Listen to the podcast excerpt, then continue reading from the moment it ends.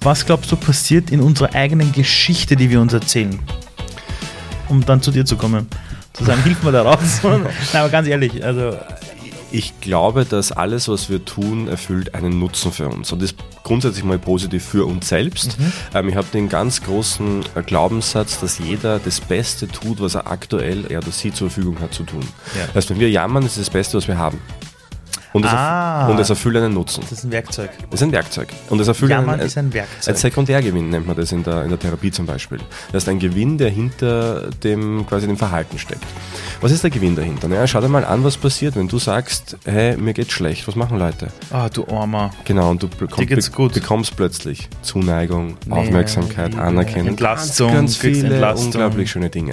Und wenn du sagst, hey, ich habe gerade einen riesen Erfolg gefeiert, dann kannst du Glück haben und ein gutes Umfeld haben und kriegst das Gleiche. Ja, das würde Oder du empfehlen. hast Neider.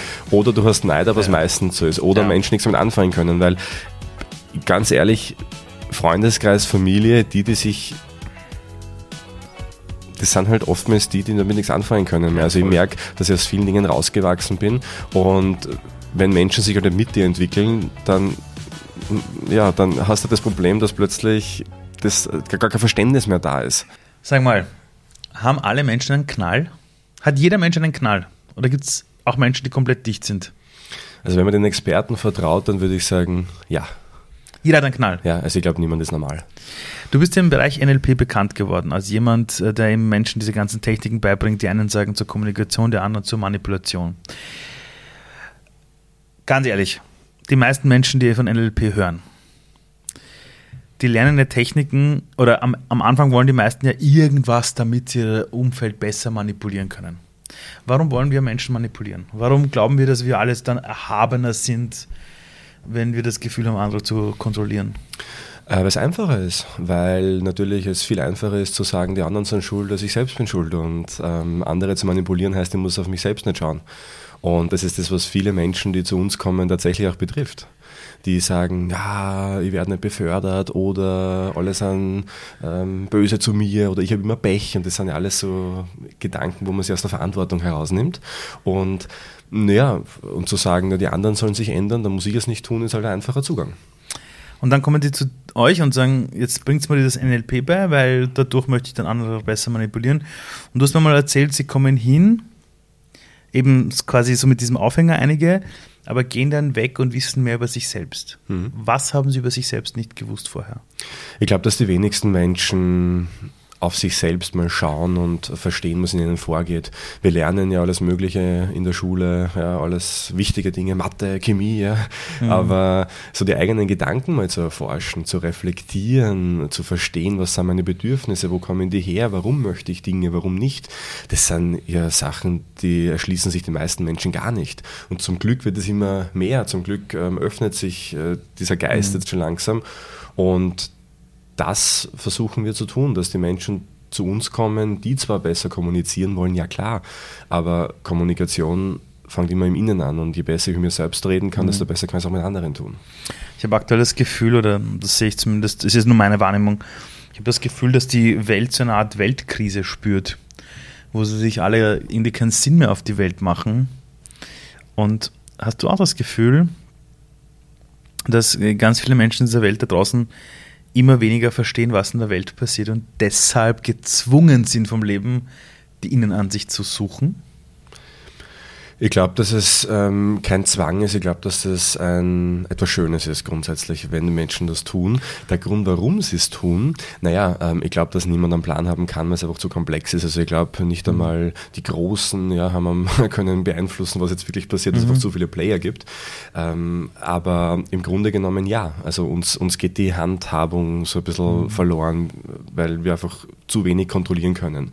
Und viele Menschen sehen das halt als Gefahr und haben Angst davor, weil weil Sicherheit und Kontrolle ist nochmal eines der wichtigsten Bedürfnisse des Menschen. Und wenn wir nicht mehr wissen, was wird morgen passieren, was wird mit mir morgen passieren, das ist ein ungutes Gefühl. Und ich würde sagen, es ist ein Glück, dass viele dann den Weg nach innen suchen, weil wir selbst wir sollten schon mhm. die Person sein, die wir in der Hand haben. Und bevor ich mich da fremdgesteuert ähm, allem hingebe, was so auf mich einprasselt, ist es schon gut, mhm. wenn ich weiß, was passiert mit mir. Ähm, wenn die Leute zu euch kommen, welche Selbsterfahrung machen sie? Ich muss zugeben, ich habe das erste Mal NLP gehört und wir haben auch darüber gesprochen und die meisten werden es wahrscheinlich auch aus der Ecke kennen, die so alt sind wie ich. Da hieß es mal in der Politik und die FPÖ und oh Gott, äh, das ist die schwarze Schule der Kommunikation. Ja. Ich muss zugeben, alle Menschen, die ich im Bereich NLP kennengelernt habe, also alle Trainer, Trainerinnen und Experten, eigentlich alles ziemlich coole Leute. Also mhm. da, da wirkt jetzt keiner so, als würde er so einen Scharlatan ausbilden wollen. Wenn die Leute in so einer Ausbildung sind, was leben die da? Ich meine, wenn du sagst, sich mit deinen Gedanken auseinanderzusetzen, die wollen ja mit anderen besser kommunizieren. Und du sagst, das ist eine Innengeschichte, Kommunikation. Welche Dinge beides. macht sie mit denen? also, also, äh, ich glaube, das ist äh, richtig schon gesagt, was erleben die Leute? Sie erleben vor allem mal. Und das ist ja so der große Punkt, ich mag vielleicht auf das vorher kurz eingehen. Ah. Menschen reden sehr viel und Menschen tun sich unglaublich leicht, Meinungen zu bilden, auch Meinungen zu übernehmen. Das sehen wir jetzt auch extrem häufig, dass Meinungen sehr einfach gebildet werden können. Mhm. Und das, was den Menschen fehlt, ist die Erfahrung dazu. Und ich mhm. habe immer gesagt, hey, wenn du eine Meinung dir bildest, dann schau, dass du Erfahrung darin sammelst. Und deshalb habe ich gesagt, hey, ich habe immer gesagt, Fleisch, ich muss immer Fleisch essen. Und dann haben die anderen gesagt, ich bin jetzt Veganer. Und ich habe mir gedacht, hey, Veganer, was machen die? Ja? Aber wie kann ich das beurteilen, wenn ich es nie selbst gemacht habe? Also habe ich einen Monat mal selbst vegan gelebt, um das einmal zu spüren, wie es überhaupt ist. Genauso wie die Psychologen. Und wie war es? Ja, war toll. Ja. weil, weil, das, das habe ich genauso erlebt, ja. Aber Entschuldigung, und weiter, ja. Nein, nein. So. Und, und genauso ist es mit vielen anderen Dingen auch. Dann sind die Psychologen sagen immer, äh, NLP ist so böse, aber welcher Psychologe hat es wirklich selbst gemacht? Und wenn zu mir jemand kommt und sagt, boah, NLP ist so, so die, die schwarze Magie, dann sage ich immer so, naja, wo hast du deine Ausbildung gemacht? Schon in der Vorannahme, dass sie eine Ausbildung gemacht haben. Aber die Realität ist, sie haben es nicht, ja, weil keiner mhm. sich damit intensiv beschäftigt. Mhm. Ähm, und das finde ich eigentlich, also man muss ein NLP mögen. Ja. NLP ist mhm. eins von tausend Werkzeugen. Ja. Du kannst da Yoga machen und dich besser fühlen danach. Ja. Das mhm. ist ähm, für mich völlig äh, wurscht. Hauptsache, man fühlt sich besser. Mhm. Aber ich glaube, dass man sich die Erfahrung ähm, doch holen sollte, wenn man darüber redet. Aber jetzt die Erfahrung, die man bei euch macht. Mhm. Ich, ich, weiß es nur von außen, weil ich habe es auch nicht gemacht. Ja. Ich, kenn, ich weiß, da gibt es dieses Reframing oder mhm. keine Ahnung. Ich erlebe das manchmal bei Menschen aus dem politischen Bereich, wenn ja. die vor mir stehen und ich beginne die Hände zu verschränken, dann verschränken sie die Hände auch. Dann, ja. dann lege ich meine Hand irgendwo hin, legen sie die Hand auch hin. Und du weißt, wir Menschen spiegeln uns, ja, ja spiegeln uns und Zeug. Aber bei manchen Menschen merkst du, wow, das ist jetzt antrainiert, das mhm. ist gecoacht. Mhm. Wenn jetzt Menschen zu euch kommen, zu dir kommen und sagen, hey, ich möchte besser kommunizieren. So, was sind die ersten Dinge, die du mit denen machst? Ich zeige ihnen, wie sie besser kommunizieren können, weil man muss die Leute schon abholen, was sie erwarten. Also wenn die jetzt zu mir kommen und sagen, ich will Kommunikation und dann mache ich mit denen irgendwelche Mindset-Arbeit, dann ist das ein sehr harter Clash natürlich. Aber es ist Mindset, was du mit denen machst. Auch Kommunikation. Also ich glaube, es hat immer beide Seiten. Also ich, ich mache tatsächlich Kommunikation. Auch ich zeige den Menschen, wie sie mit anderen Verbindungen aufbauen können. Das, was mhm. du beschrieben hast, dieses Spiegeln und Nachmachen, das ähm, zeige ich den Leuten auch, aber ich zeige es dann halt auf eine andere Art und Weise, weil problematisch wird es da, wo die Intention ist, Menschen nachzumachen damit. Das ist eine Manipulation. Ah, und wie sollte es sein, Menschen nachzumachen, weil naja, was ist gut? Naja, schau, jede, jede zweite Story, die ich von dir sehe, wo du irgendwas von Glück ähm, und so weiter beschreibst, ja. hat mit deinen Kindern zu tun, oder? Also das ist ja, ja, ja. Ein, ein, also unter anderem, also seit die Kleine in meinem Leben genau. ist es das Game Changer, ja. Und was machen Kinder natürlich? Kinder spiegeln. Wir machen nichts anderes. Voll. Wir lernen Kleine durch, Kopiermaschinen. Kleine Wir lernen durch Spiegeln. Das heißt, dieses, dieses andere Nachmachen ist einfach einfach etwas Grundnatürliches. Das, mhm. das liegt in uns tief drinnen. Ja. Und das machen Kinder, um zu lernen, das machen Erwachsene, um Verbindungen ähm, aufzubauen. Wenn Menschen sich verstehen, dann gleichen sie sich an. Das ist natürlich. Der Fehler dabei liegt nur darin, den Umkehrschluss zu suchen und zu sagen, na gut, wenn Menschen sich ohnehin angleichen, wenn sie sich mögen, kann ich das dann bewusst replizieren, damit ich etwas erreiche. Und da ist der Punkt, wo die Manipulation beginnt, weil dann ist es nicht mehr ehrlich, dann ist es nicht mehr Gefühl. Und Menschen haben aber ein Gespür für sowas. Ja, voll. Also, also, also du hast dieser Bullshit-Bingo. Genau. Detektor genau. schlägt bei mir dann jedes Mal aus. Absolut, und das verstehe ich. Und, und das geht allen so. Bei dir ist es bewusst, dass du sagst, mhm. hey, der spiegelt mich gerade. Und andere würde sich vielleicht denken, irgendwas passt mit dem nicht. Ja, also ein inneres Gefühl. Okay. Und, und, der Grund ist immer da, und deswegen sage ich allen Leuten, die das lernen, ja, es funktioniert, aber es muss ein ehrliches Interesse da sein. Da sein weil Menschen spüren das sonst. Das heißt, wenn ich es nur mache, damit ich ihnen zu irgendwas bringe, dann wird das genau zum Gegenteil führen. Das heißt, du konfrontierst schon Menschen auch mit ihren Absichten. Natürlich. Hast du dann manchmal so Augenblicke, wo so eine Erkenntnis bei jemandem einsetzt, der sich denkt, shit, es geht gar nicht um die anderen, sondern es geht um mich? Hoffentlich immer. Also das ist eigentlich das Ziel, des, ich habe das selbst ja auch erlebt. Schau, ich bin ganz ehrlich, ich habe mit 16 Jahren angefangen, im NLP zu machen und ich wollte andere Menschen manipulieren. Also vor zehn Jahren. Vor 17 Jahren mittlerweile, 16, 17 Jahren, ja. Du wirkst so jung, Alter. 33 bin ich Wahnsinn. jetzt, ja. Ja, du bist noch ein Kind. Ich könnte dein Vater sein im Iran. Ich bin jetzt 40. ich könnte dein Vater sein. Nein, okay. Also du hast damals auch begonnen, um, um quasi zu... Na klar, ja. ich, ich kenne den Weg, weil ich, hab, ich war auch immer unzufrieden. Ich habe auch gedacht, alle anderen sind böse. Ich war Außenseite, ich bin teilweise gemobbt worden und ähm, ich habe immer gedacht, warum sind die so böse zu mir? Und habe mir gedacht, wenn ich andere verändern kann, dann geht es mir besser. Mhm. Und dann habe ich den gleichen Weg gemacht. Ich habe erkannt, hey, boah, damn, das fangt bei mir an. Und das ist aber richtig schierer, ähm, schierer Prozess, weil dann kommst du drauf, okay, es liegt an mir, aber wie mache ich das jetzt? Und das dauert dann, ja, das, also bei mir hat das ja zwei, drei Jahre gedauert, bis ich mit mir zufrieden war. Aber auf ein Leben von 100 Jahren gerechnet ist es schon schnell. Ganz schnell. Also das ist ja, Ja, nichts. Das, ja, das ja. ist 2% des Lebens. Ja. Absolut, aber, aber wenn man davor steht, sind zwei, drei Jahre einfach die Hölle. Ähm, wie gehst du mit Menschen um, die sagen, das Leben ist einfach unfair? Und dann sagst du, na, ist es nicht. Und dann sagen die, aber du kennst mein Leben nicht, weil Hausnummer. Mhm. Klassiker in Österreich, die alleinerziehende Mutter mit den zwei Kindern, so der war das Leben unfair. Mhm. Was antwortest du jemand, der sagt, das Leben ist unfair? Ich sag ja.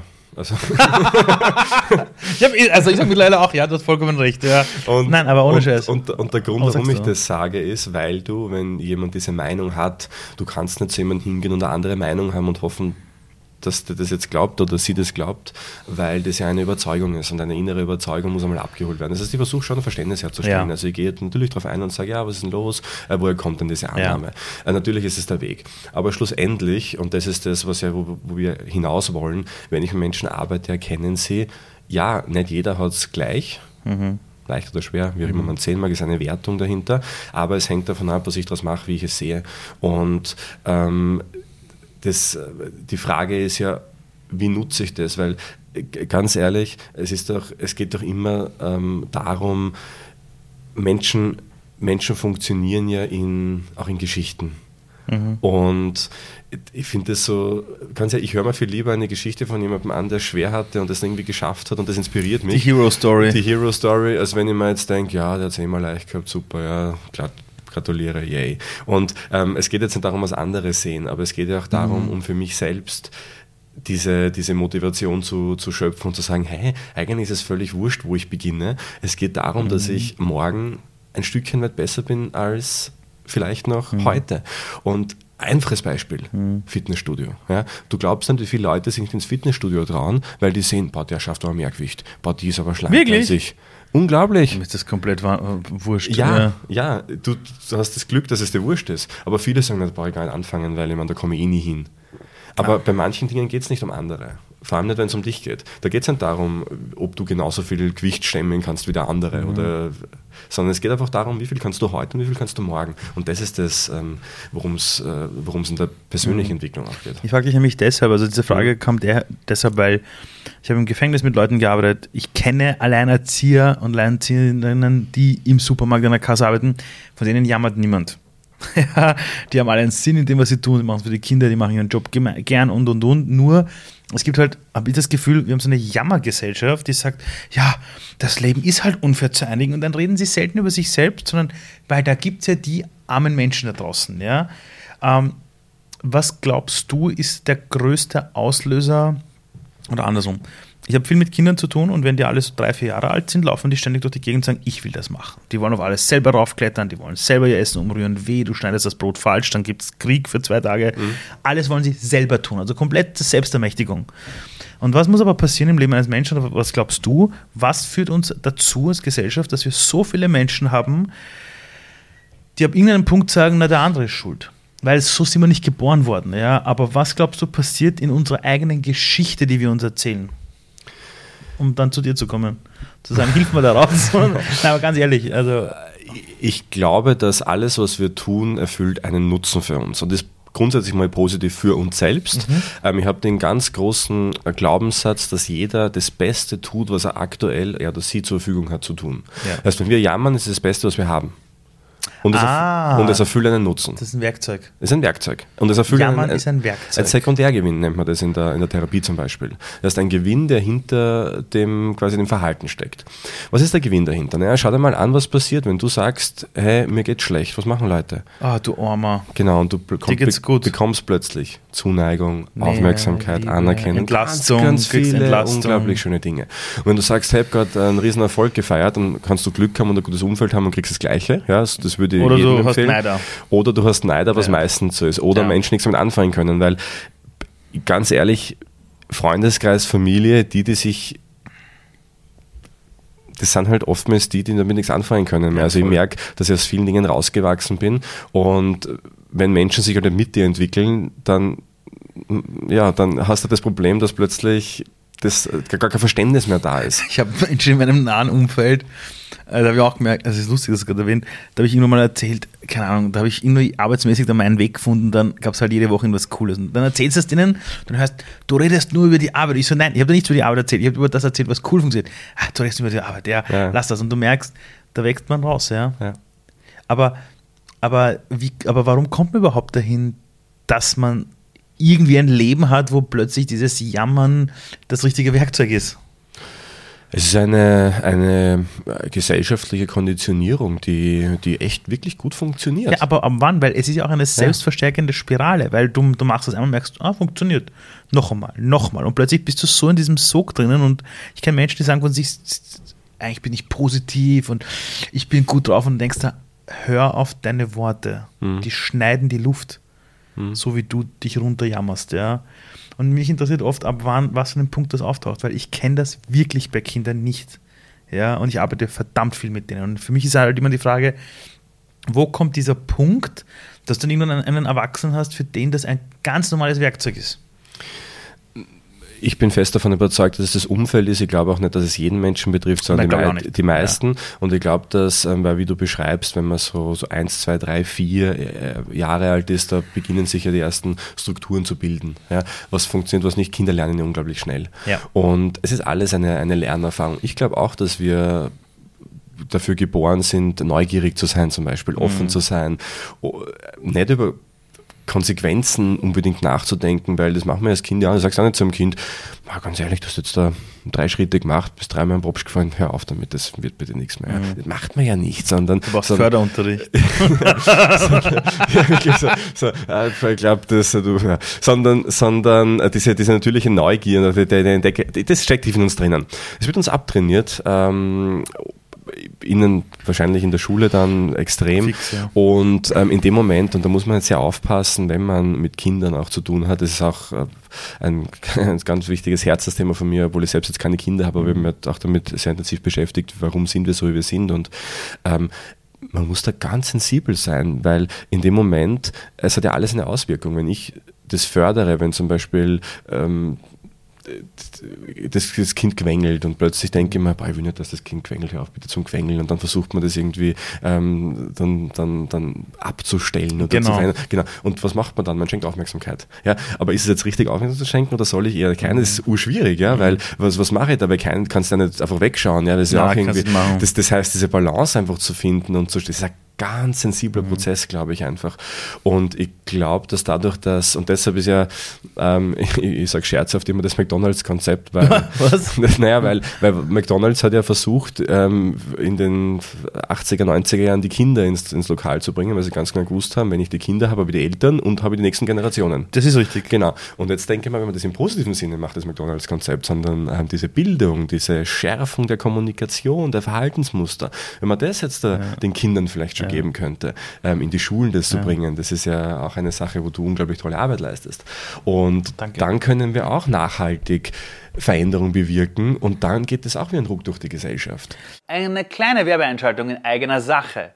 Ich habe Anfang 2022 Zukunft ist jetzt gestartet. Eine zweistündige Inspirationsreise für Menschen, die live wieder begeistert werden wollen von der Zukunft. Die lernen wollen, was es bedeutet, als Menschen in dieser Welt nach vorne zu blicken. Zwei Stunden voller Inspiration und Motivation. Und ich kann euch sagen, die ersten Shows waren komplett ausverkauft. Und wir haben jetzt unter zukunftisjetzt.at Tickets freigeschaltet. Und ich freue mich auf euch alle, die vor Ort live dabei sind. Das ist interessant, dass du sagst. Es gab in England vor einigen Jahren haben sie in Schulen, wo das Gewaltpotenzial extrem hoch war, haben sie begonnen bei den Kleinsten, und da sprechen wir jetzt echt von so sechs-, siebenjährigen, haben sie vom Unterricht immer Achtsamkeits-Sessions gemacht. Das heißt, die Kinder haben sich hingesetzt, am Anfang vom Unterricht, und haben sich gegenseitig begonnen zu erzählen, was sie fühlen. Das heißt, die haben, die sind in der Runde gesessen in der Klasse, haben erzählt, ich bin wütend auf dich, weil. Und die Lehrerin hat da vermittelt und dann haben sie so Atemübungen gemacht mit ihrem Ärger, Spüren, Bibabo. Und da haben sie in dieser Schule, wo die Gewaltpotenziale so hoch waren, den Kindern sogar gezeigt, wie das Gehirn funktioniert. Und wenn sie sich ärgern, welcher Teil vom Gehirn da jetzt komplett durch die, also sie haben es dann genannt, das Affenhirn, ja, das war mhm. unser limbisches System, das ausflippt zum Beispiel, dann hat man festgestellt, die Gewalt in der Schule ist runtergegangen und die Eltern zu Hause haben sich gewundert, was mit den Kindern los ist, weil sie auch zu Hause weniger aggressiv sind. Mhm. Und die Kinder haben den Eltern erzählt, was sie da machen. Und die Eltern haben realisiert, wie sie eigentlich miteinander umgehen untereinander. Mhm. Und die haben dann auch begonnen in der Schule zu fragen, ob sie da mehr. Also, du hast vollkommen recht. Diese, diese Wirkung von, vom lieben McDonald, ja, ich glaube, diese Vorbildrollen-Thematik geht in alle Richtungen. Ja. ja Jetzt habe ich eine Frage an dich. Du hast erzählt, mit 16 wolltest du selber Leute manipulieren und wer dir auf Social Media folgt, kennt auch deine Geschichte aus deiner Kindheit. Jetzt, dass ich kein Blödsinn sage, du warst, glaube ich, übergewichtig und oder hast das eine scheiß Kindheit, kann das sein? Nein, ich hatte keine scheiß Kindheit, ich hatte eigentlich eine sehr schöne Kindheit. Ja, also, aber es gab einige Themen, wo du ja. auf Social Media immer wieder erzählt hast, du hattest harte Dinge als Kindheit ja, oder also in deiner ich, Jugend, ich, die nicht über, cool waren. Ich war übergewichtig. Ähm, ja. Ich habe, ähm, also wenn man es jetzt im Video sieht, kann man herzeigen, so, hey, alle, die auf YouTube schauen, ähm, die vordere Zahnreihe ist, das sind alles quasi Brücken, weil mir die Zähne gewachsen sind. Das heißt, ich bin eigentlich in meiner, in meiner Teenager-Pubertätsphase mit Hasenzähnen herumgelaufen, weil mir diese zweiten Schneidezähne nie gewachsen sind zum Beispiel. scheiße, Karotten haben sicher gut geschmeckt damals. Äh, ja, das, äh, danke dir. Ja. hey, hallo, also Axel, habe ich jetzt. Nein, aber ich kann mir das gar nicht vorstellen. Gott. Naja, es, es, und, und, ich hatte ewig lange Zahnspange deswegen. Also, das heißt, ich habe eigentlich mit Hasenzähnen und Zahnspange die Zeit zwischen 13 und 17 verbracht im Übergewicht. Mein Übergewicht habe ich dann abgelegt, äh, dann mit, äh, mit der Zeit. Aber es war halt einfach. Ähm, Vor allem ist die Zeit, wo man so Mädchen gefallen will oder Voll und, und, und auch in Gruppen dazugehört und die aber irgendwie nie dazugehört ja, und nirgendwo. So, da habe ich dich jetzt. Mhm. Du hast nie dazugehört. Mhm. Das ist eine Scheißkindheit ob du willst oder nicht. Also, wenn das Kind manchmal das Gefühl hat, ich gehöre nicht dazu, das ist jetzt nicht das Coolste, oder? Nein, es, es, es, war extrem unbefriedigend, weil vor allem diese Unsicherheit, weil nie dazugehören, ich bin ja nicht einmal der gewesen, der immer gemobbt worden ist, sondern ich bin der gewesen, der manchmal gemobbt worden ist. Das ist ja noch viel schlimmer, ja. Wirklich. Also, wenn sie Zeit hatten, haben Ja, wirklich. Scheiße, das, das war genauso. Und ab und zu fuck. durfte ich dann, und ab und zu durfte ich dann halt irgendwie dabei sein und, und, und Kinder sind ja schrecklich. Also, ich habe mich dann selbst dabei erwischt, wie ich dann auch teilweise dann auf Schwächere, ja. wenn man jetzt nicht physisch hingehaut habe, aber auch einfach unfair war. Und das hat mir im Nachhinein unglaublich leid getan, einfach weil weil ich auch nur dazugehören wollte. Und so was hättest du damals benötigt? Also welchen Erwachsenen hättest du damals oder was hätte damals passieren müssen in der Schulzeit? Wer hätte mit dir quatschen müssen oder etwas tun müssen, damit du sagst, oh, ich krieg das ist gar nicht so schlimm, ich bekomme das hin oder naja, ob da Erwachsene was tun können. Gell? Ich glaube, es geht immer um den Rahmen, den, den man erschafft. Also ich kann mir an, an ein paar Menschen erinnern, Lehrer, ähm, die, die ich damals hatte, die da wo ich das Gefühl hatte, ich kann hingehen und die hören mir zu und das ist, glaube ich, eine ganz wichtige Sache und die erinnere ich mich heute noch. Ich mhm. weiß jetzt nicht, ob die mir jemals irgendwie wirklich geholfen haben, aber ich habe das Gefühl gehabt, ich kann hingehen. Und allein dieses Gefühl ist einfach ein schönes. Ja, das, das muss ich schon sagen dazu. Ähm, obwohl ich halt immer ein Rückzugsmensch war. Also ich habe nie meine Probleme geteilt. Das habe ich erst in meiner Therapieausbildung jetzt gelernt, dass man auch über Gefühle reden kann. Ja. Das, das, das habe ich nie gemacht. Das ist auch ein Schutzreflex. Ja. Hm, ja, alles ist gut, ja, und, und, und keine Gefühle zeigen, weil das mal angriffbar. Völliger Schwachsinn, aber es sind nicht so die Verhaltensweisen. Also, was hätte mir geholfen? Es hätte mir, also es hat mir Sport dann geholfen später, ein, mhm. ein, ein, ein, Teamgefüge zu haben. Also ich glaube, dass der Sport für Kinder unglaublich wichtig ist. Mhm. Ähm, ich habe mir dann in Volleyball ähm, mhm. reingetigert, habe dann seitdem ich 14, 12, 13, 14 war, Volleyball gespielt, ähm, und, und das hat mir schon Kraft gegeben. Also, also eine, eine Gruppe zu haben mhm. von Gleichgesinnten, die ein gleiches Ziel haben. Und dort bin ich ja zum Beispiel nicht, nicht, nicht gemobbt worden. Also das war dann eine andere Erfahrung auch für mich. Das heißt, du hast plötzlich für dich einen Platz gefunden, ja.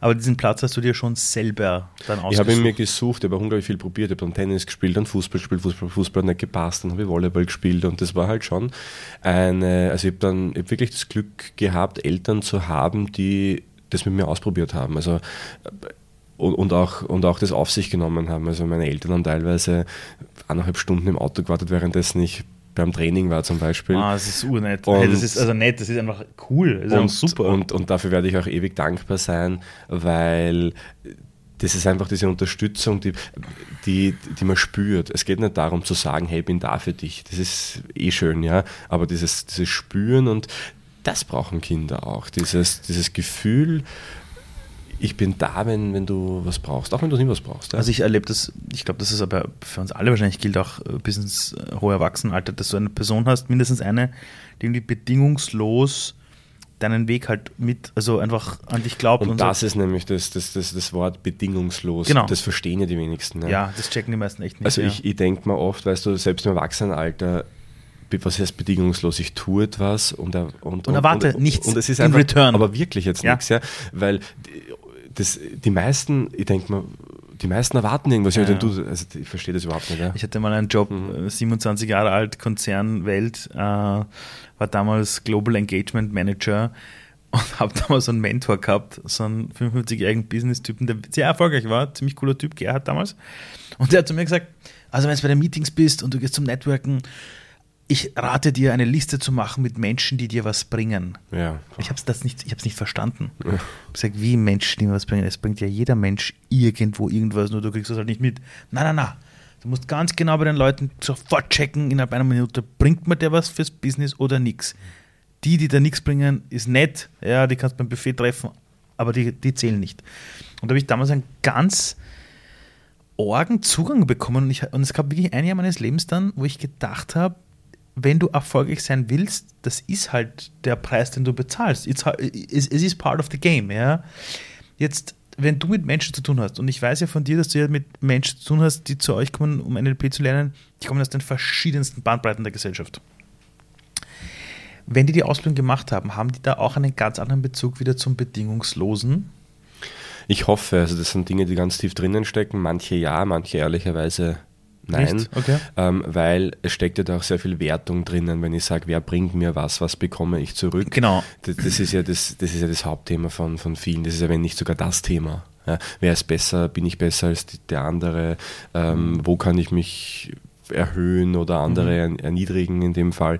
Und schön wäre es, wenn wir wertfrei auf Menschen zugehen würden. Weil wie du sagst, jeder bringt doch etwas. Nur kriegen wir es nicht mit, aber wie können wir, und deshalb Wahrnehmung interpretieren. Ja?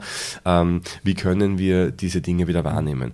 Die schönste Geschichte, Erzähl. die schönste Geschichte, die ich in dem Zusammenhang hatte, und zwar ähm, NLP-Lern wird immer nachgesagt, ihr seht zu viel, ja, und, und jetzt mit meiner Therapieausbildung und ja, ich Wie nochmal? NLPler sehen so viel. sehen so viel bei anderen Menschen und immer die Angst, der Das heißt, schaut die mich ganzen und so. Muster oder ja, so. und so, so in die Okay, Richtung. Ja. okay. Und ich wollte es auch immer spannend gefunden und habe dann zu meinem Trainer damals gesagt, das war ein, ein Hypnosetherapeut, und habe ich gesagt, du, wie machst du das? Also wie, wie schaffst du es, dass du innerhalb von zwei Minuten erkennst, welches Problem der hat? Ja?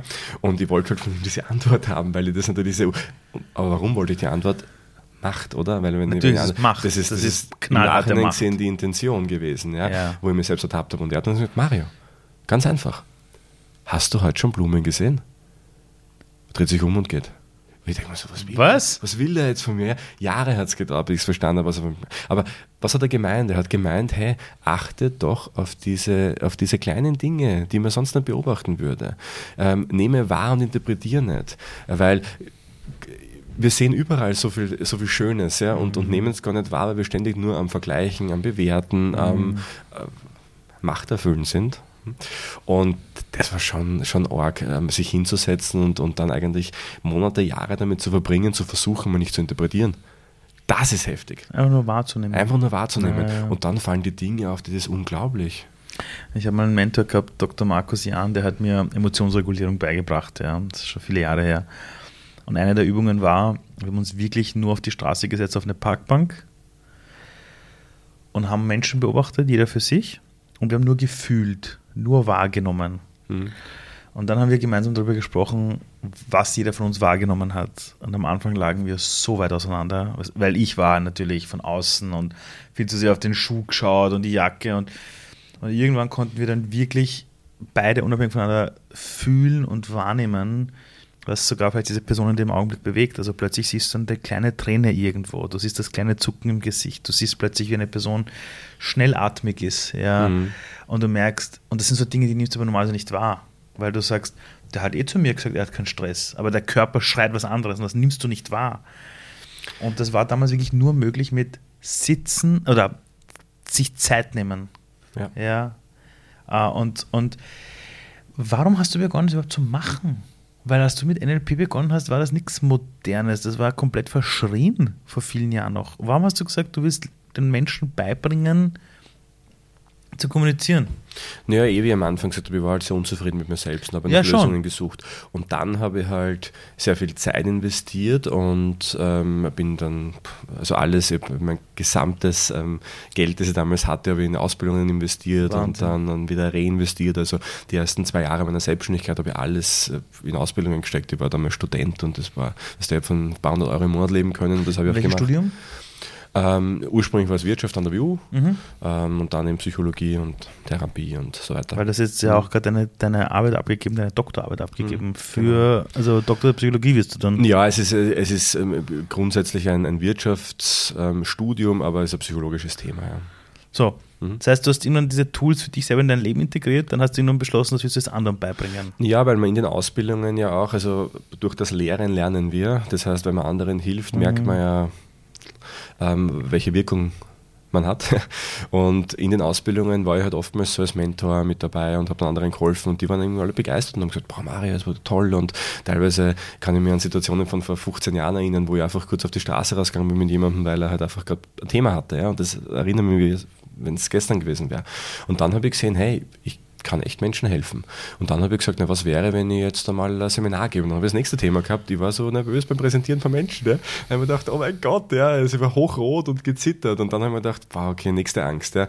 Und habe halt das dann ähm, mit einer Trainerausbildung überwunden und dann habe ich halt irgendwann ein Seminar äh, gegeben. Und plötzlich haben wir gutes Feedback bekommen. Und dann haben wir gemerkt, boah, die Leute sind begeistert. Und ähm, dann zum Beispiel, das Schönste war eigentlich im Jahr 2013, da habe ich einen Teilnehmer gehabt, der ist eigentlich wegen einem totalen Business Thema kommen. Ja. Und nach dem Seminar schreibt er mal, Mario hat das ganz für möglich gehalten, aber ich kann mit meiner Tochter wieder reden. Scheiße, die, war, die war irgendwie in der Pubertät, also Gänsehaut, ja. die war in, Boah, der, die, die war in, der, in der Pubertät, ja, und er hat das gar nicht wahrgenommen gehabt, weil, weil das war ja für ihn nicht wirklich ein, der hat das gar nicht bemerkt, dass er nicht mehr mit der Tochter reden kann, ja. Also das, das, und dann äh, gehen, also äh, lernt er das halt bei uns und plötzlich merkt er, hey, wow, die hat ja auch irgendwie eine Wahrnehmung ja, oder, oder, oder ein Leben ja, mhm. oder, oder eine eigene Welt. Und dann ist er in das reingetaucht und plötzlich hat er gemerkt, hey wow, also eigentlich habe ich jetzt dann einen viel besseren Zugang und viel mehr Bindung. Ist schon schön, solche, solche Momente. Kannst du mal irgendeine Übung mal erklären? Also, also ich möchte einfach konkret irgendwas jetzt von dir wissen. Ist, also wenn du jetzt ein Zauberer wärst, würde ich sagen, zeig mal einen Zaubertrick. Ja, nein, ohne Scheiß. Also kannst du irgendeine Übung, wo du sagst, da hockt man dort und machen dann das und das und jenes und dann geht den Leuten ein Licht auf. Kannst du irgendeine Übung mal erklären? Ähm, eine Übung, die hast also jetzt eine ganz eine, eine, einfache und eine Einstiegsübung, aber die hast du tatsächlich ähm, offensichtlich schon gemacht mit deinem Mentor damals. Okay. Das, das, ist also eine Abwandlung davon. Das ist ähm, eine total spannende Übung. Da setzt man sich gegenüber hin ja. und schaut einfach nur in die Augen. Gegenseitig? Ja, ja. Ah, okay. Oh, das ist unangenehm, weißt du, weil ähm, so Menschen mal in die Augen zu ja. schauen, das ist echt unangenehm. Für viele schwierig, ja. Ähm, und dann äh, beginnen so die ersten Muster, weil dann fängt man zum Lachen an und dann ist es komisch und das ist eigentlich nur Scham okay. und, und, und komisches Gefühl. Okay. Und das dann einmal so anzuerkennen und dann irgendwann wird es nicht mehr komisch, irgendwann wird es dann ernst und dann irgendwann wird es tief und dann schaut man es in die Augen und plötzlich merkt man, man kann echt fühlen, was andere fühlen, ja, also Empathie, klassische. Also, also. Und plötzlich merkt man, auch andere Menschen haben Gefühle und vielleicht merkt man im besten Fall auch man selbst hat Gefühle, weil Menschen sind ja unglaublich gut im Verdrängen. Das ist ja phänomenal. Mhm. Und diesen Zugang zu finden, äh, wie geht es mir eigentlich gerade?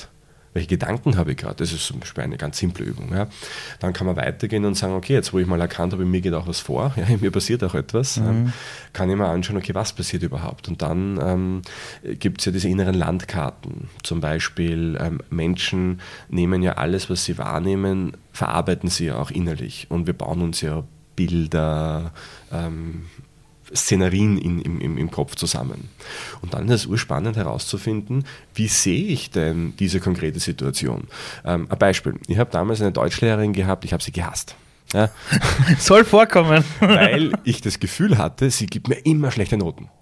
Und dann habe ich mir kurz ähm, in einer NLP-Übung, habe ich dann die Augen geschlossen und dieser Trainer hat zu mir gesagt, hey Mario, wie siehst denn du diese Szenerie, wie siehst du die Person? Und ich habe gesagt, na, die, die sehe sie am Gang, wie sie kommt und die schaut ganz böse drein und das Bild ist schwarz-weiß und ich habe das richtig so beschrieben, ja. Und er hat dann gesagt, ah, okay, spannend. Na, was würde passieren, wenn du da mal gedanklich mal Farbe reinbringst in dieses Bild zum Beispiel, ja?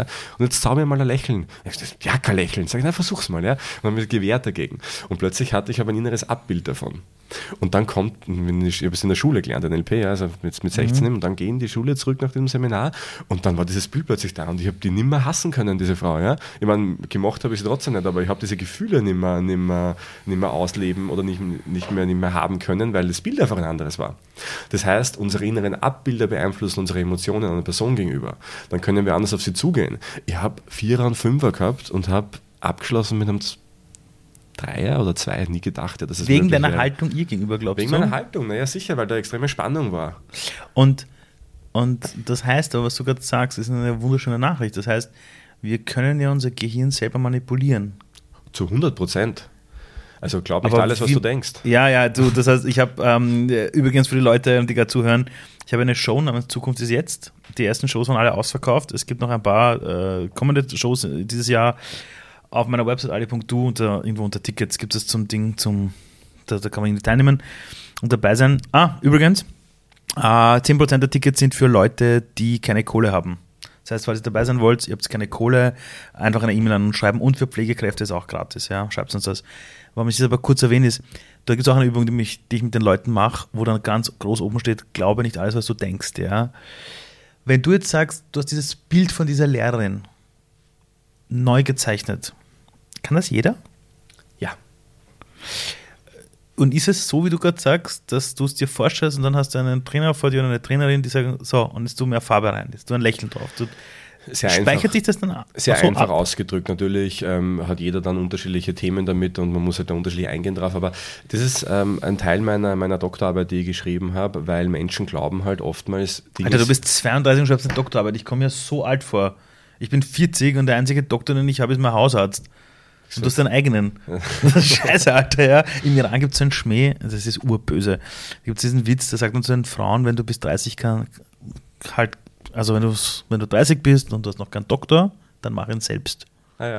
ja das, sagt, das, ist, ein, auch gedacht, das ist ein ganz blöder persischer Witz, ja, muss ich loswerden. Ähm, äh, genau. Das heißt, ich kann mich selber manipulieren. Brauche ich dafür ein Gegenüber? Nein, ähm, also das wollte ich gerade sagen, dass die Menschen halt oft glauben, es ist halt einfach so oder ich fühle mich halt einfach so, aber Gefühle sind immer produziert. Das ist eine, eine Forschungsrichtung, die, wenn man eh alt ist, dafür Forschung Gefühle sind produziert. Bitte, können wir das kurz stehen lassen? Ja. Gefühle sind produziert. Ja. Von wem oder was? Ähm, Gefühle sind, sind erlernt. Also es, ähm, du kannst Gefühle nicht messen. Also du kannst, wenn, wenn dir jetzt irgendwer an alle möglichen ähm, Geräte anschließt, ähm, du kannst nicht sagen, du bist jetzt wütend das heißt oder nur du eine bist Kopfsache. traurig. Naja, schau, eine Bewertungssache. Was, was, was passiert? Was wir sagen können ist, geht es dir gut oder geht es dir schlecht? Ja. Und was wir sagen können, ist, bist du angespannt oder bist entspannt. Die Sachen können wir messen. Das geht durch äh, Muskeltonus zum Beispiel. Also wenn es mir schlecht geht, ist was anders? Naja, dann schüttest du andere Hormone aus. Dann schüttest du Stresshormone zum Beispiel aus. Ah, die kann man messen natürlich. Die kann man ne? messen. Oder, okay. oder, oder, Glückshormone kannst du auch messen, dann weiß man, es, es geht dir gut. Okay. Ähm, abgesehen davon, dass diese Hormone nämlich unglaublich schnell sogar und sogar körperlich ähm, beeinflussbar sind, wenn ich mir zum Beispiel gibt es ja auch von der EMIK diese ganz bekannte Körpersprache-Studie, ähm, die, wo sie sich Menschen zwei, äh, zwei Minuten in einer Siegerpose stellen hat lassen und dann Hormone im Blut gemessen hat und draufgekommen ist, da schüttet man schon. Ähm, die sogenannte Power Pose, wo du dich Power hinstellst. Genau, ja. Also Hormone sind, äh, kann man unglaublich schnell beeinflussen. Nur, das ist das, was du messen kannst. Nur diese feinen Facetten, wo wir sagen, oh, ich bin gerade wütend oder ich, bin, ich, ich habe Hass in mir oder ich bin mhm. traurig, mhm. das ist einfach ein, ein Brei in demselben Cocktail. Du kannst nicht sagen, ab so und so viel Hormonen im Blut bist du wütend, ab so und so viel. Das geht nicht.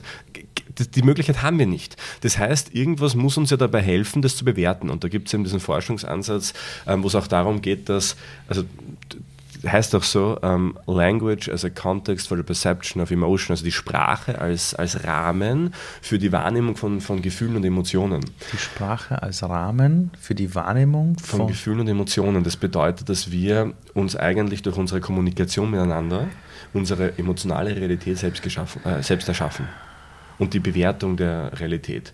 Das heißt, wenn du als Kind lernst, ähm, jemand, der irgendwie, keine Ahnung, dem, dem da Wasser aus dem Auge rausläuft und der irgendwie zittern, mit zitternder Stimme spricht, das ist traurig, dann merkt sie das Kind, ich bin traurig. Ja? Und, und so wird das abgespeichert.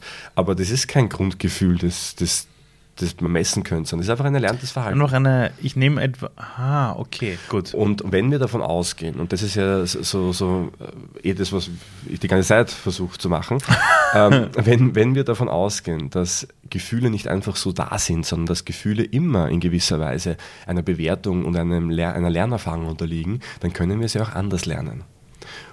Und da bin ich fest davon, dass das jeder kann. Also wie hast du zum Beispiel für dich Ärger abgespeichert oder wie? Naja, ein ganz einfaches Beispiel. Jeder Mensch kennt Personen, Ja. die schaust du an und du denkst dir, erwürgen würde Ja, eine Person habe ich. Ja, genau. äh, nur eine Person in So. meinem Leben habe ich, aber ja. Und diese Person hat bestimmt auch eine andere Person, die sie kennt, Die sie super findet. Super findet, ganz genau. Also liegt es Ja. jetzt an der Person an sich Nee, oder liegt es jetzt an eine deiner Bewertung. Bewertung, die du der Person gegenüber richtest? Ganz klar. So, und die Bewertung hat dazu geführt, dass du ein inneres Abbild über die Person hast. Klar. Mhm. Die sich verknüpft mit Erfahrungen, mit gewissen Emotionen. So, aber wenn die andere Person das kann, dass sie sich freut, wenn es die Person sieht, Mhm. warum nicht du? Ist die Eingangsfrage. Na, ich verstehe es ganz gut, okay? Mhm. Und dann ist natürlich die Frage, wie schaffe ich das? Und das ist eben diese, diese, diese, dieser Prozess der, der, des Umlernens, wo ich sage, okay, woran liegt es überhaupt? Und dann kann man innere die Farben verändern, dann kann man vielleicht sogar die Einstellung verändern, vielleicht herausfinden, was hat mich initial so gestört an der Person. Und dann erkennt man vielleicht, es war eh die ganze Zeit mein Thema. Ja, weil man sagt ja immer, was mich an anderen stört, ist eigentlich mein eigenes Thema. Und auch das zu Ja. erkennen führt dazu, dass man plötzlich auch einen ganz anderen Blick auf die Person hat und dann die Person vielleicht nicht mehr mit Ärger empfängt, sondern vielleicht versteht man sich einfach nicht, ja. Oder vielleicht passt es halt einfach nicht, ja. Okay. Aber man muss nicht jeden mögen. Also ich bin jetzt kein Fan davon, mit rosa-rote Brille herumzulaufen und zu sagen, jeder muss mein bester Freund sein. Nein, nein. Ist ja kein Sinn. Aber wenn du mit einer Person zum Beispiel eine super Zeit hattest, Ja. so viele Jahre, also ich habe das jetzt, jetzt gerade am erweiterten Bekanntenkreis, hat man erzählt, er hat einen guten Kumpel, den kennt er jetzt seit, keine Ahnung, zehn Jahren, alles gut, alles super und dann ist was passiert. Ja, und seit dem Tag, äh, da kann er den jetzt nicht mehr so sehen. Das ist so eine Art väterlicher Freund gewesen. Mhm. Der kann jetzt nie wieder so sehen, weil er jetzt beide Seiten von dem kennt. ja. Und, und, und er hat mir immer erzählt, andere Leute, die den super finden, finden ihn halt super, weil sie diese andere Seite noch nicht kennen. So, äh, das sind dann so Dinge, wo man aber dann schon mit dem Leben lernt.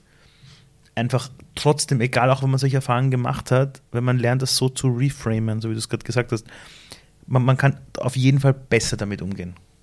Ja, also das ist das Ziel davon. Also ähm, wie gesagt, manche, manche Dinge, es ist ja auch es ist ja auch okay, dass wir mal enttäuscht sind. Und es ist Na, ja voll. Auch, und es ist ja auch okay, sich mal schlecht zu fühlen. Und das, das gehört ja dazu. Genauso aber wie machst das du selber? Ähm, ich fühle mich oft schlecht auch, ja. Also why not? Und ja? dann tust du was. Ähm, und dann rede ich mit Menschen, die, also wir haben jetzt mittlerweile ein großes Team und ich bin da sehr dankbar, dass ich halt Menschen habe, die mir auch einmal helfen können. Dinge. Es, gibt ja so, ja phasenweise, ja. Die erste Phase ist einmal so, so, nein, ich will das gar nicht anders sehen, ja, weil das ist einfach so. Ja, Ja. So, die darf man durchstehen, das ist toll, ja, da kann man sich ein bisschen suhlen in dem eigenen ähm, Leid. Und dann irgendwann einmal ähm, kommt die Phase, wo man sich denkt, hm, vielleicht gibt es ja doch eine zweite Meinung. Und in, dem, in der Phase gehe ich dann auf andere zu und rede auf mit denen. Und dann machen die auch Übungen mit mir. Also ich finde, alle, alle Übungen, die wir da äh, vor 16 Jahren gelernt haben, sind immer noch aktuell. Also Und du lässt dann die Übungen mit dir machen. Das heißt, das ist so wie der Arzt, wo es heißt, kein Arzt sollte sich selber diagnostizieren, sondern ein Arzt geht auch immer zum anderen ja, Arzt. unmöglich. Also, also wie viel mir an mir selbst Ja. vor, vorübergeht. Ist bei mir ja. genauso. Das ist einfach so. Und ich habe auch drei Coaches, ja, weil ich glaube, du kannst Mhm. nicht aus, äh, ausgecoacht sein, weil natürlich du immer einen externen Blick brauchst.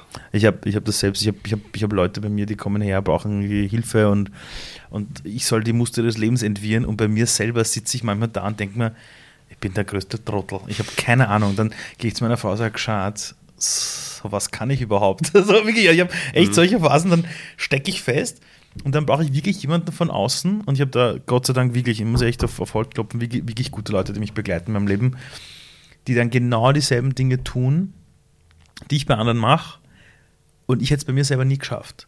Meine Frage ist, brauchen wir fürs Lernen in dieser Welt und für unsere Weiterentwicklung immer ein Gegenüber, oder? Ich, äh, ich glaube schon, dass. Also, ich meine, für die Dinge, um über uns hinauszuwachsen. Also, weil wir nur in uns ja ein Selbstgespräch sind. Mhm.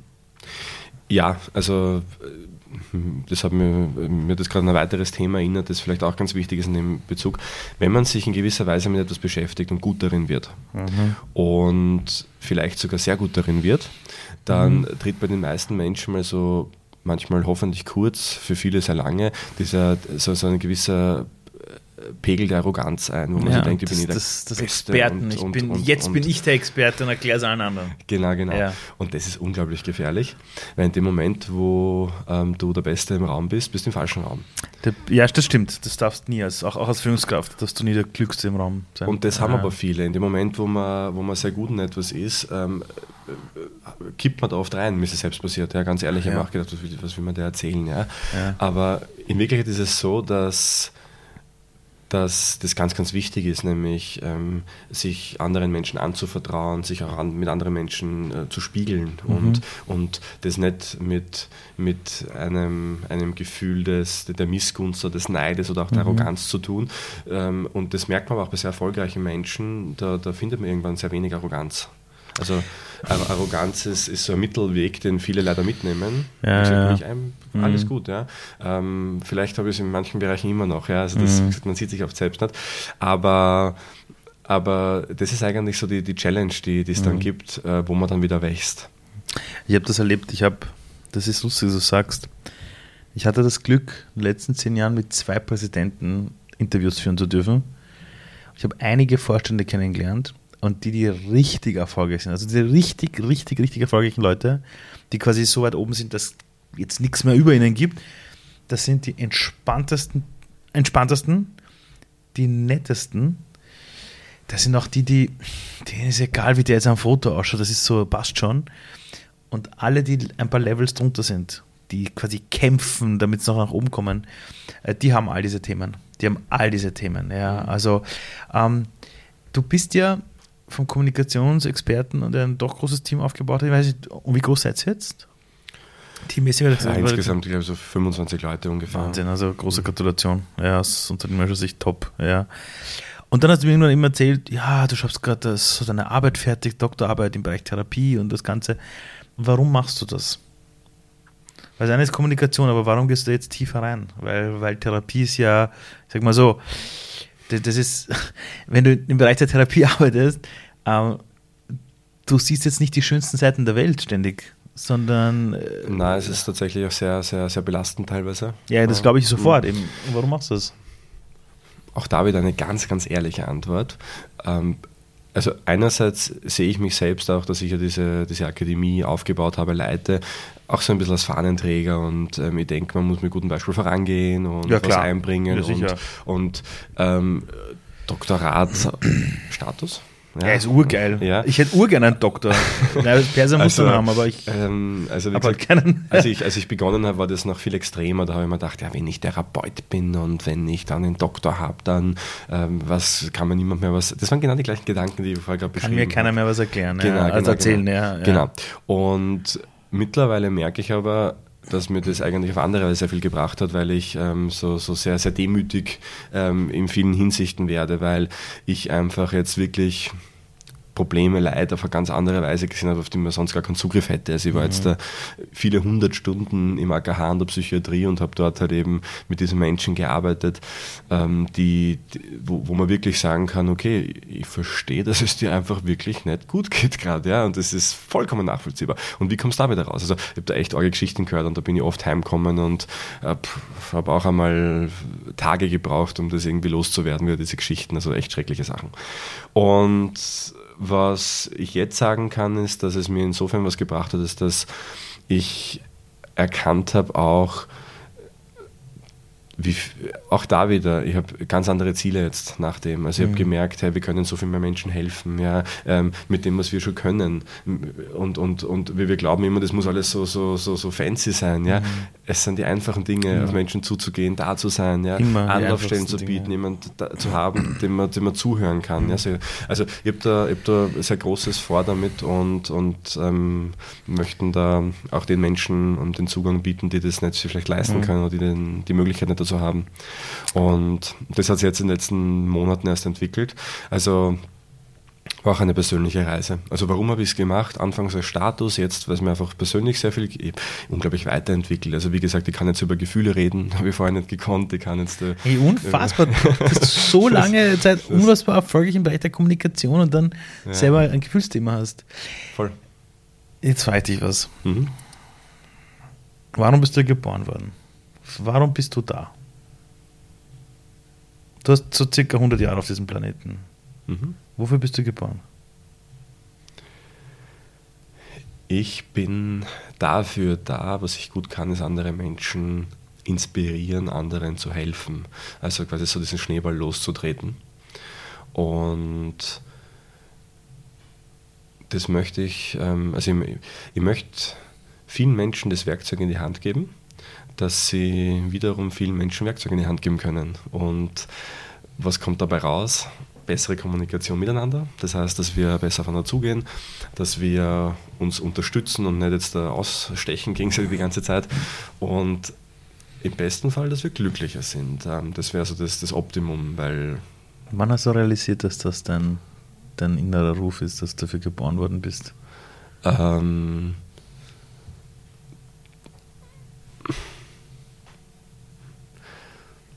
in dem Moment, wo ich gemerkt habe, dass Anerkennung und Arbeit nicht das Wichtigste in meinem Leben ist. Also vor einem halben Jahr circa.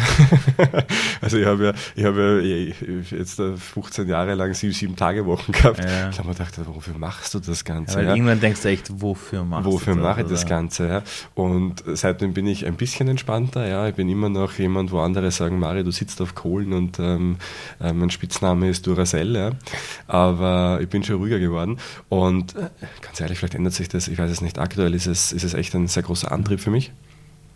Na, ich habe diese Erfahrung gemacht, das war auch der, die große Streitfrage zwischen damals dem Frankel und dem, und dem Abraham Maslow. Der Maslow hatte die Pyramide gehabt, die Bedürfnispyramide, wo oben die Selbstverwirklichung war. Mhm. Und ich habe in den letzten Jahren eben erlebt, dass unfassbar viele Leute, die sich selbst verwirklicht haben, irgendwie angekommen sind, so, so, ich habe jetzt mein Ding, aber da fehlt noch was. Und es war der Frankel, der mit ihm die Diskussion hatte und gesagt hat, da fehlt noch ein Layer und zwar die Selbstaufgabe, nicht im Negativen, sondern du tust etwas im Dienst an etwas Größeres für die Menschheit. Beitrag leisten. Ja, deinen mhm. Beitrag leisten. Mhm. Und ich merke es in der heutigen Welt, alle wollen sich selber verwirklichen, dann sind sie dort, dann kommt die Hälfte irgendwie und sagt, Ali, ich bin jetzt keine Ahnung, 37, habe jetzt den Job, habe das, das, das, aber irgendwie, irgendwie, und ich mache immer mehr, aber ich bin nicht glücklich. Und dann ist der Twist in ihrer Geschichte, dass sie checken, jetzt hilf anderen. Werd ein Mentor, whatever. Und das ist dann so ein inneres Glücksgefühl, wenn man anderen befähigen kann. Und ich habe manchmal das Gefühl, die Leute müssen erst diesen Punkt gehen, bis sie ihr Dings dann haben und dann checken, scheiße, scheiße, das war's nicht, weil es geht niemals um mich im Leben. Ja. Aber insofern haben beide recht. Immer. Ähm, weil, weil du musst dich zuerst selbst befriedigen. Natürlich, damit bevor du andere befriedigen ja. kannst. Ja? Und, ja. und, also jetzt eine blöde Metapher dafür, aber im Wesentlichen geht es genau darum, du musst dich selbst kennenlernen, deine Bedürfnisse ja. befriedigen und ähm, dich einmal abtasten. Ja, wer bin ich, was mache ich? Und, und du musst auch schauen, dass es, dass es dir in deinem Leben mal gut geht. Mhm. Weil das ist das klassische Ding äh, in, in jedem Flugzeug wenn du fliegst, äh, da heißt es immer, wenn irgendwas passiert und diese, diese Sauerstoffmasken kommen runter, zuerst dir selber aufsetzen ja. und dann hilfst du den Kindern und den ja. Schwächeren. Ja. Weil wenn es dir nicht gut geht, kannst du anderen nicht helfen. Ähm, die, die, du bist jetzt unfassbar jung. Ja, du bist du hast 32, oder? Hast du gesagt? Mhm. Herr Doktor mit 32, das ist, ist also, als ich, gut, als ich 32 war, war ich gerade mal zwei Jahre Unternehmer. Ja, so. Ähm, wenn jetzt wirst du 32, jetzt wirst du, sag mal, 110 ja, oder 100. Ähm, wenn du dann mit 100 auf dein Leben zurückblickst, was ist das, wo du sagst, ja, deshalb war es ein gelungenes Leben.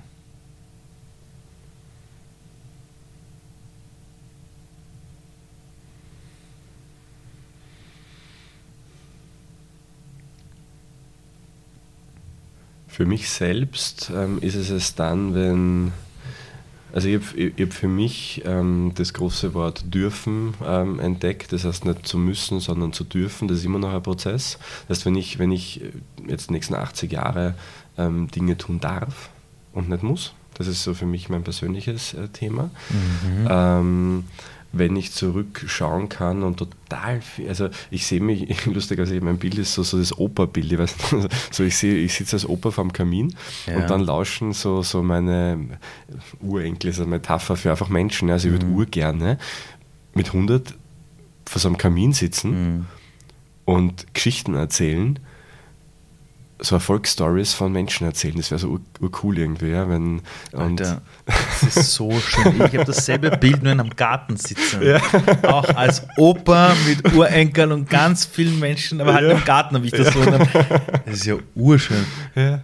Du hast gerade ganz glasige Augen. Ist das, weil du lachst mhm. oder weil du dich gerade berührt bist? Weil das, das, ist echt, das ist echt äh, schön, weil, weil ich es vielleicht noch nie ausgesprochen habe. Ich weiß nicht, ob das, ob das was ja oft viele Bilder sind ja da, aber ich habe das jetzt, äh, glaube ich, noch niemandem erzählt. Ja. Ähm, wann hast du das Gefühl, dass du jemandem wirklich geholfen hast? Also woher weißt du, dass du jemandem richtig geholfen hast?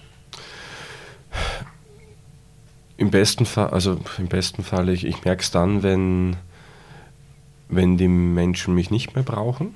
Also Geil, wenn sie dich nicht mehr brauchen, weil das ist ja kompletter Widerspruch zu vielen Coaches und so da draußen, die versuchen, dich an sich zu binden auf ewig. Das triggert mich enorm, diese Abhängigkeit, das, das, ich hasse zu schaffen. Das. Ja wenn sie dich nicht mehr brauchen?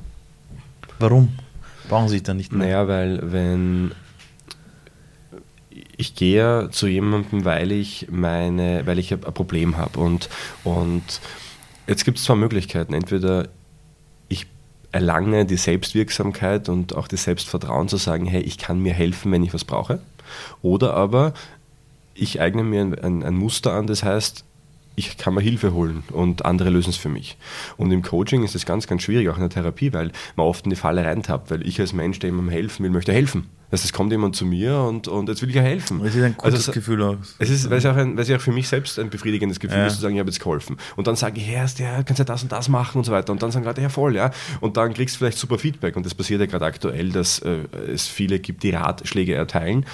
Und ähm, das funktioniert ja auch. Also ich meine, why not, ja? Nur das Problem ist, dass du halt mit einem Ratschlag immer nur genauso weit kommst, wie der Ratschlag das Problem halt löst. Aber das nächste Problem kannst du wieder nicht lösen, dann brauchst du wieder einen Ratschlag. Und das erzeugt Abhängigkeit.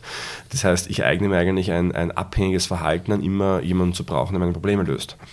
Ähm, in Wahrheit haben wir es dann geschafft, wenn wir so selbstwirksam sind, dass wir uns zutrauen, unsere eigenen Probleme zu lösen. Und deshalb ist ja dieses, dieser größte Gedankengang oder dieses eines der wichtigsten Grundannahmen, jetzt haben wir wieder mit NLP zurück und begonnen ja, ja. haben, ähm, ist ja, du hast alle Ressourcen, die du zur Veränderung brauchst, bereits in dir. Mhm. Und meine Aufgabe ist, diese Ressourcen dir Zugang dazu zu verschaffen vielleicht oder ja, dir zu ermöglichen, die rauszuholen, aber nicht dir zu geben. Ja, weil, weil das, das wäre sehr vermessen und sehr arrogant zu sagen, ich, ich, ich habe was, was du nicht hast und ich gebe es da und weil ich so nett bin. Ja, das, das, das ist kein schöner Ansatz, sondern ich sage, okay, ähm, ich habe vielleicht schon was gefunden, was du noch nicht in dir gefunden hast, ja, und vielleicht können wir gemeinsam den Weg gehen. Geht es da mehr um eine Entdeckungsreise? Voll. Ich glaube, dass das Leben ist, ist, ist ich, ich glaube, ich habe so viel mit Leuten zu tun, die auf den letzten Metern ihres Lebens sind.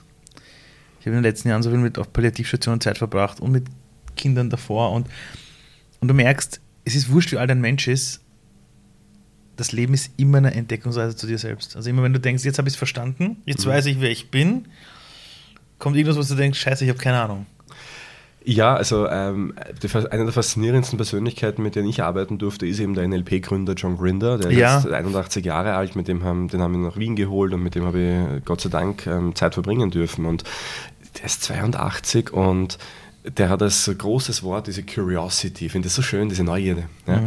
Und der, Typ spricht neun Sprachen fließend, geht eingefrorene Wasserfälle hochklettern, ist ähm, Pferdeflüsterer, äh, also äh, unglaublich, ja? Kampfkünstler, also mit 82 Jahren, geiler typ. phänomenal, geiler Typ. Ja? Und ähm, sein Credo ist einfach Neugierde. Ja? ja, und wenn du ihn eine Frage stellst, der gibt dir keine Antwort. Der sagt, show me. Zeig's mal.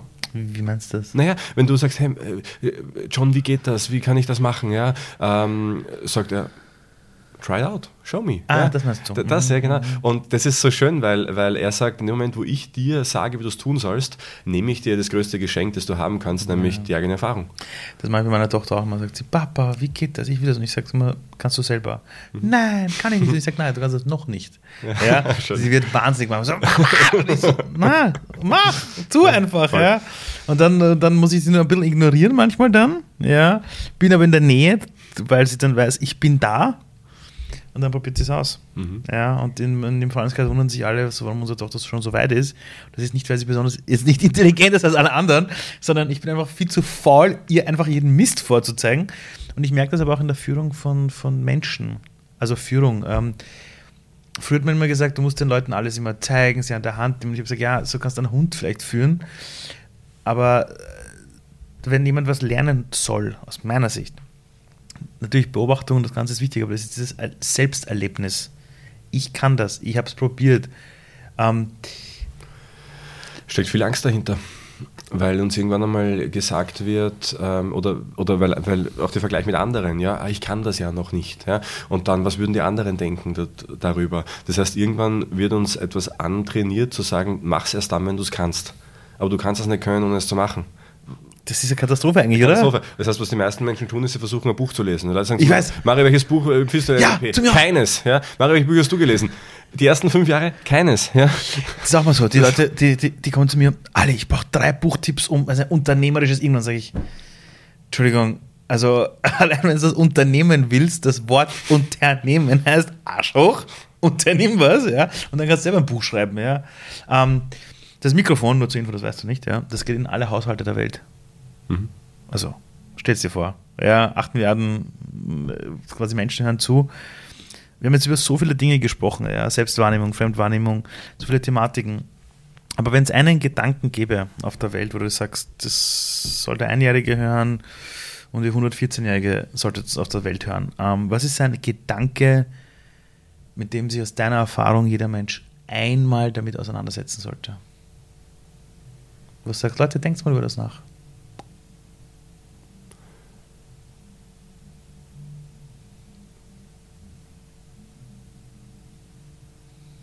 Was vielen Menschen helfen würde, wäre der Gedanke, dass jeder Mensch tatsächlich eigene Gedanken hat und die zu erkunden und zu forschen und neugierig zu sein extrem Spaß machen kann und man plötzlich wirklich andere Menschen verstehen kann. Und dann im nächsten Schritt, dass man das wertschätzen darf und auch seine eigenen Gedanken wertschätzen darf und einfach dann auch wieder auf sich schaut und einfach sagt, hey, was möchte ich? Und ähm, ja, also ich sage immer, es geht nicht darum, wo du heute bist, sondern wo du morgen sein kannst. Und das finde ich einen schönen Gedanken. Dankeschön. Danke dir. Und alle, die gerade zuschauen und zuhören, vergesst das nicht. Andere Menschen dürfen auch andere Gedanken haben. Danke. Ich hoffe, du hattest bei dem Interview gerade genauso viel Spaß, wie ich es hatte, als ich das Interview führen durfte. Weißt du, für mich ist das Schönste zu sehen, wenn ein Mensch den eigenen Weg geht. Und genau deshalb habe ich auch die Future One Community ins Leben gerufen. Ein Ort, an dem Menschen zusammenkommen, die die Zukunft selber in die Hand nehmen wollen, die sich mit anderen Menschen austauschen wollen und die wöchentlich lernen wollen, was es bedeutet, eine Persönlichkeit zu entwickeln, die zukunftsfit ist. Wenn auch du Teil unserer Future One Community sein möchtest, melde dich einfach an. Du kannst dich kostenlos bewerben unter www.futureone-community.com. Wir sehen uns in der Future One Community am besten gleich anmelden.